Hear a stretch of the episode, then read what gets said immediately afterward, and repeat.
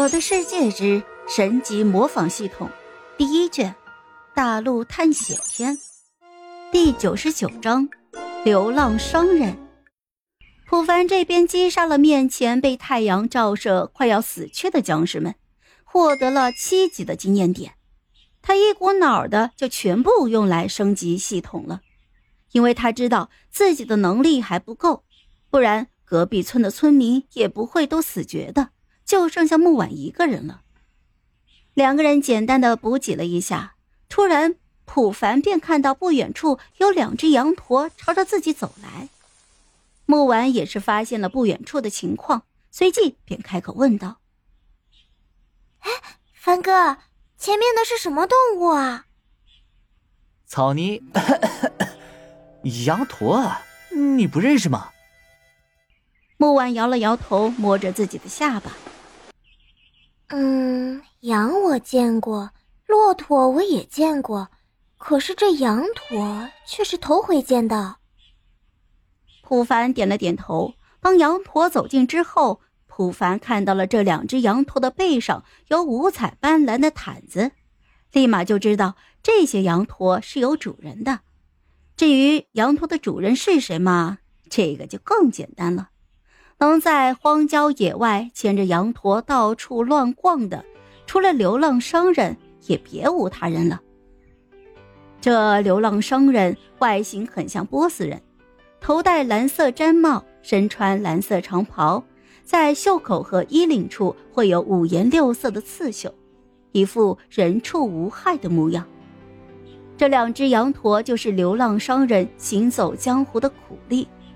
因为流浪商人会卖一下奇珍异宝，不过都是一些垃圾罢了，像什么海泡菜、向日葵、杜鹃花，唯一好点的就是粘液球了。当然，作为行走江湖的商人，肯定是有一些安身立命的家伙。只要到了晚上，或者是周围有亡灵生物出现，流浪商人便会使用隐形药水将自己隐身。而这些羊驼也是为数不多的会攻击的生物，只要受到了伤害，羊驼就会向对方吐口水。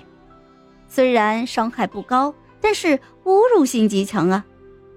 普凡看着羊驼脖子上的缰绳悬空在那里，他就知道流浪商人肯定就在那边，于是就对着木婉说：“既然你要出来冒险，那我就要教会你一些东西。”你看看眼前的这个生物怎么样？普凡用手指指向了羊驼，木婉看了一眼眼前憨厚乖巧的羊头，就说道：“挺乖的呀，比山羊好多了。” MC 大陆上的山羊作为一个好斗分子，是为数不多会主动攻击人类的生物。当然，这山羊不只会攻击人类，只要它看你不爽，它就会来攻击你。